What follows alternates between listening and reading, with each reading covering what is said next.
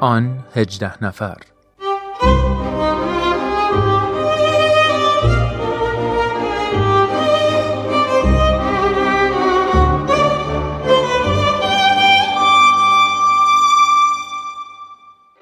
درود و سلام به همه شما شنوندگان خوب رادیو پیام دوست. خوش اومدید به قسمت دیگه ای از مجموعه برنامه های آن 18 نفر. برنامه‌ای که تلاش می‌کنه تا شناخت بیشتری در مورد 18 مؤمن اولیه به حضرت باب به دست بیاره. این هفته هم مثل هفته گذشته همراه استاد وحید خورسندی عزیز هستیم و برنامه رو مشترکاً تقدیم حضورتون می‌کنیم. از اینکه تا پایان برنامه همراه ما هستید ازتون تشکر می‌کنیم.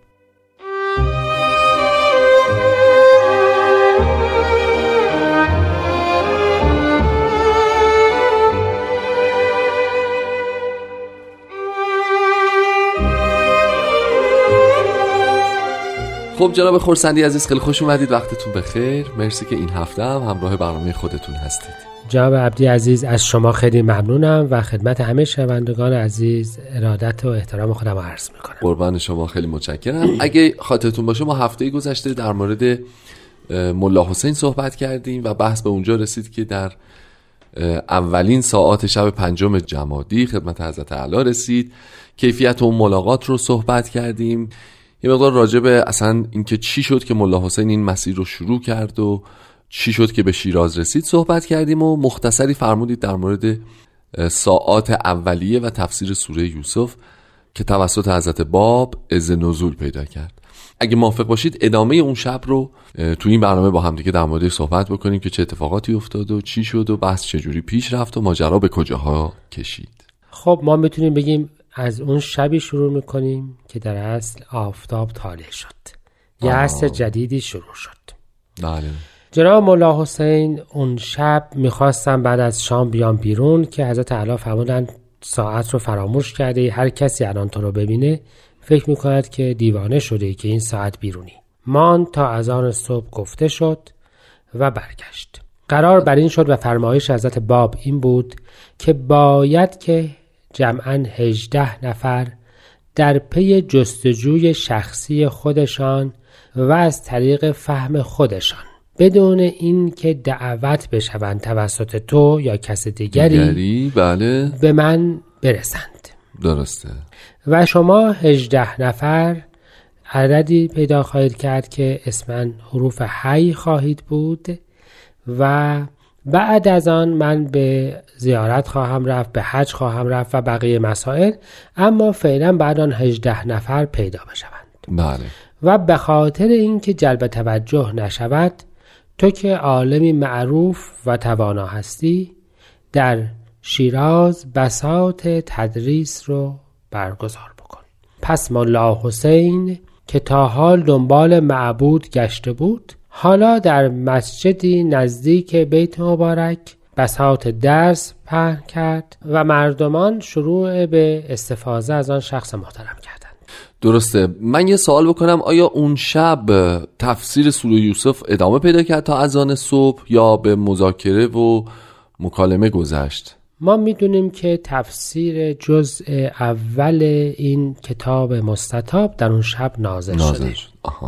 و قطعا بقیه مذاکرات رو هم پیش بردن. پیش بردن ولی اطلاعی از ماوقع اون شب بیش از این حداقل نداریم. در واقع می‌تونیم بگیم که اون جمله معروف که ملا حسینی که از اون در اون خونه رفت تو یه ملا حسین دیگری بامداد فرداش اومد بیرون که اصلا قطعا اینطور هست. یه شخص خلقت بدیعی اومد بیرون. بله. هرچند که قبلش هم به شجاعت و پرهیزکاری و اخلاص معروف بود بله یعنی یادتون هست که رفته بود به اصفهان و در مدتی بله. که با اون عالم اصفهان صحبت می‌کرد هفته یک روز رو می‌رفت کارگری می‌کرد عملگی می‌کرد در بله. از پولی به دست می آورد در طی هفته چون روزه می‌گرفت به اندازه سحر و افطارش بود که بخوره و بقیه وقت رو صرف مذاکره با اون عالم عالم. معروف اصفهان بکنه و وقتی که در اصل در بحث غالب شد و اون شخص قبول کرد که حرفها درسته. بله. و ملا حسین از مجلسش خارج شد. کسی رو فرستاد که ببینه این چه کار می‌کنه. گفتن که توی مسجد یه مدرسه در از نیمه ویرانه روی حسیر پاره خوابید. آها. و یعنی اون عالم بزرگ کسی رو بله فرستاد که بله. مولا و حسین شفتی در از 100 تومان که بسیار مبلغ هنگفتی بود برای او. فرستاد. و مولا حسین ضمن تشکر گفت خرج فقرا بکنید. یک ریالش رو هم نگرفت. نگرفت و رفت.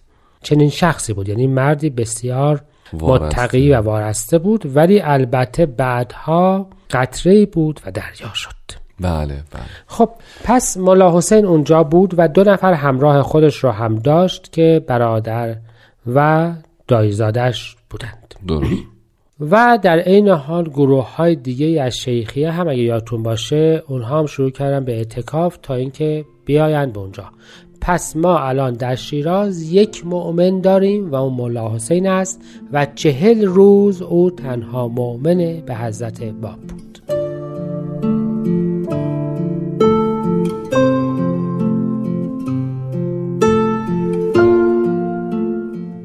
حضرت شوقی ربانی ولی امر دیانت بهایی می‌فرمایند اولین انوار ساطعه ظهور قلب متحر نفسی را که از قلم اعلا حضرت بهاءالله در کتاب مستطاب ایقان به بیان لولاه مستوى الله علی عرش رحمانیته و مستقر علی کرسی سمدانیته توصیف گردیده تقلیب نمود. پس از این تاریخ تا مدت چهل روز احدی از این واقعه عظیمه اطلاع نیافت.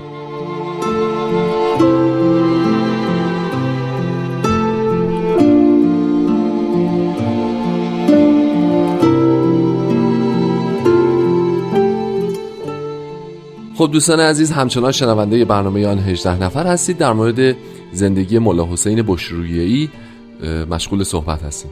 جناب خورسندی من فکر می‌کنم ما یه برنامه صد قسمتی دیگه جداگونه باید تهیه بکنیم راجع به اینکه چطور ملا حسین تونست تحمل بکنه اون چه روز رو که این خبر بزرگ و مهم و عظیم رو به هیچکی نگه و این رازداری و این امانتداری رو به بهترین شکل ممکنه اجرا بکنه. خیلی به نظرم کار مشکلی بوده. خیلی ایمان می‌خواد که آدم یه همچین سرچشمه ای رو پیدا بکنه و هیچی نگه چهل روز. خیلی ایمان می‌خواد که ضمناً خیلی اطاعت می‌خواد خیلی اطاعت می‌خواد محویت می‌خواد همه چی می‌خواد همون. وصفی است که می‌گویند که بعدها حضرت بهاءالله فرمودند که مؤمنین حقیقی افرادی هستند که دریای شراب الهی رو می نوشند ولی لبهاشون هم تر نیست.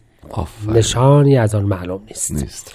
خب. بسیار خب برگردیم به ملا حسین و دوران اقامتش در شیراز. پس فرمودین گروه های دیگه از شیخیه بله. هم اونجا و ملا حسین هم با حضرت اعلی در این مدت ملاقات می‌کرد و بله. به تدریج تفسیر سوره یوسف هم داشت تکمیل می‌شد. بله. و در مقابل تمام سوالات هم جوابش این بود که بگردید و پیدا بکنید. من اجازه ندارم که چیزی بگویم. یعنی مطمئن شده بودند افراد که ملا حسین یه به چیزی چیزی هست. رسیده آفرین. ولی در این حال باید که خودشان مطلب رو پیدا بکنند. درسته. من فکر می‌کنم که به اینجا برسیم که ملا علی بستامی هم آمد و در ابتدا هم اصلا تعجب کرد و به ملا حسین اعتراض کرد که قرار بود جستجوی موعود بکنیم. قرار نبود بساط درس و فحص باز بکنیم. درسته.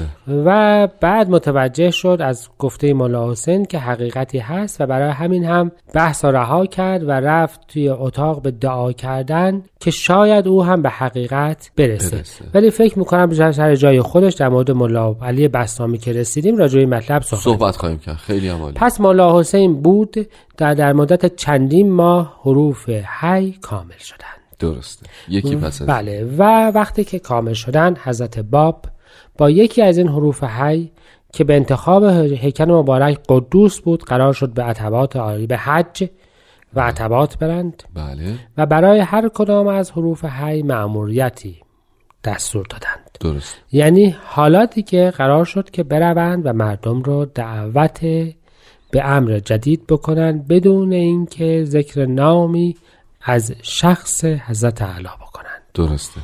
و حقیقتا افراد رو طالب رایحه طیبه رو پیدا بکنند و بحث اسم و رسم رو هم مطرح. نکنند. پس برنامه تبلیغی هر کدوم از حروف حی رو خود حضرت علی بله مسیری. رو به هر کدام پیش دستور دادند و از جمله ملا حسین مسیری رو داشت بله. که از مهمترین شهرهای ایران قرار بود بگذرد و به مسقط و رأسش یعنی به خراسان برسد. به این ترتیب ملا حسین اولین کسی است که در مناطق مختلف ایران بذر امر جدید رو کاشت. به اصفهان آمد و در اصفهان جمعیت بزرگی رو توانست که بابی بکنه. اسمهای این افراد بسیار معروف. از ملا جعفر گندم پاکون گرفته تا خانواده های نهری و غیره و غیره. و حالا بعدها اگر لازم شد راجبشون هر کسی می‌تونه بره مطالعه بکنه. ولی به هر حال ملا حسین جمعیتی بابی بزرگ و توانا در اصفهان درست کرد. به کاشان آمد. بله. در کاشان کسی که بعدها مهماندار حضرت باب شد یعنی حاجی میرزا جانی کاشانی رو به امر جدید بشارت, بشارت داد. داد و طبق معموریت حضرت باب که تاکید کرده بودند که به تهران برو به بله. تهران آمد. به به. چه مسیری داشته؟ یعنی بعد از تهران اون وقت قرار بوده که بله ببینید از طریق- می‌شد که از همون طریق از طریق اصفهان یا تبس یا از بله. یزد به طرف کاشان بره به طرف مشهد بره ولی قرار بود حتما به تهران بیاد. چرا تهران انقدر مورد تاکید بوده؟ خودش هم نمی‌دانست. ولی گفته بودند که در تهران رازی مستوره. درسته. که بعدها معلوم بعدها معلوم. میشه. ما هم چون- بعدها اگه اجازه بودیم به شنونده ها بگیم. الان بهشون نگیم. ها نظرتون چیه؟ اگه اجازه فرمایید. بگیم. بگیم الان بگیم. بله به هر حال. ملا حسین در تهران آمد در مدارسی در مدرسه در تهران اقامت کرد و شروع به تبلیغ افرادی کرد که راه و روش شیخی داشتند یعنی کسانی که با اونها آشنا بود آها. و زبان همدیگر رو میفهمیدند اتفاقا می‌خواستم همینو بپرسم. یعنی افراد افرادی بودند که تقریبا از اون سیستم شیخیه با هم آشناییت داشتن و دو روش عملیاتی همون بود که حضرت علا دستور داده بودن. بله. یعنی بدون, ذکر نام. آیات و نش- نشانه ها رو بگویند آها. و افراد رو دعوت بکنن ولی بگویند فعلا ذکر اسم جایز نیست. نیست. ولی می‌گوید که قائم آل محمد ظاهر شده و در مرزهای ایرانه و بله موعود ظاهر شده. موعود ظاهر موعود ظاهر شده. حالا هر کس به قدر فهمش فهمیده مدعا را. ولی با توجه به استدلال هایی که از احادیث نقل میشه دیگه درسته؟ با, یعنی اون مف... مفهوم شیخی شیخ. که مفهوم شیعی که از موعود داشتند. درسته. تو همون کانتکس. خب پس به این ترتیب در به تهران آمد و شروع به تبلیغ امر جدید کرد. خب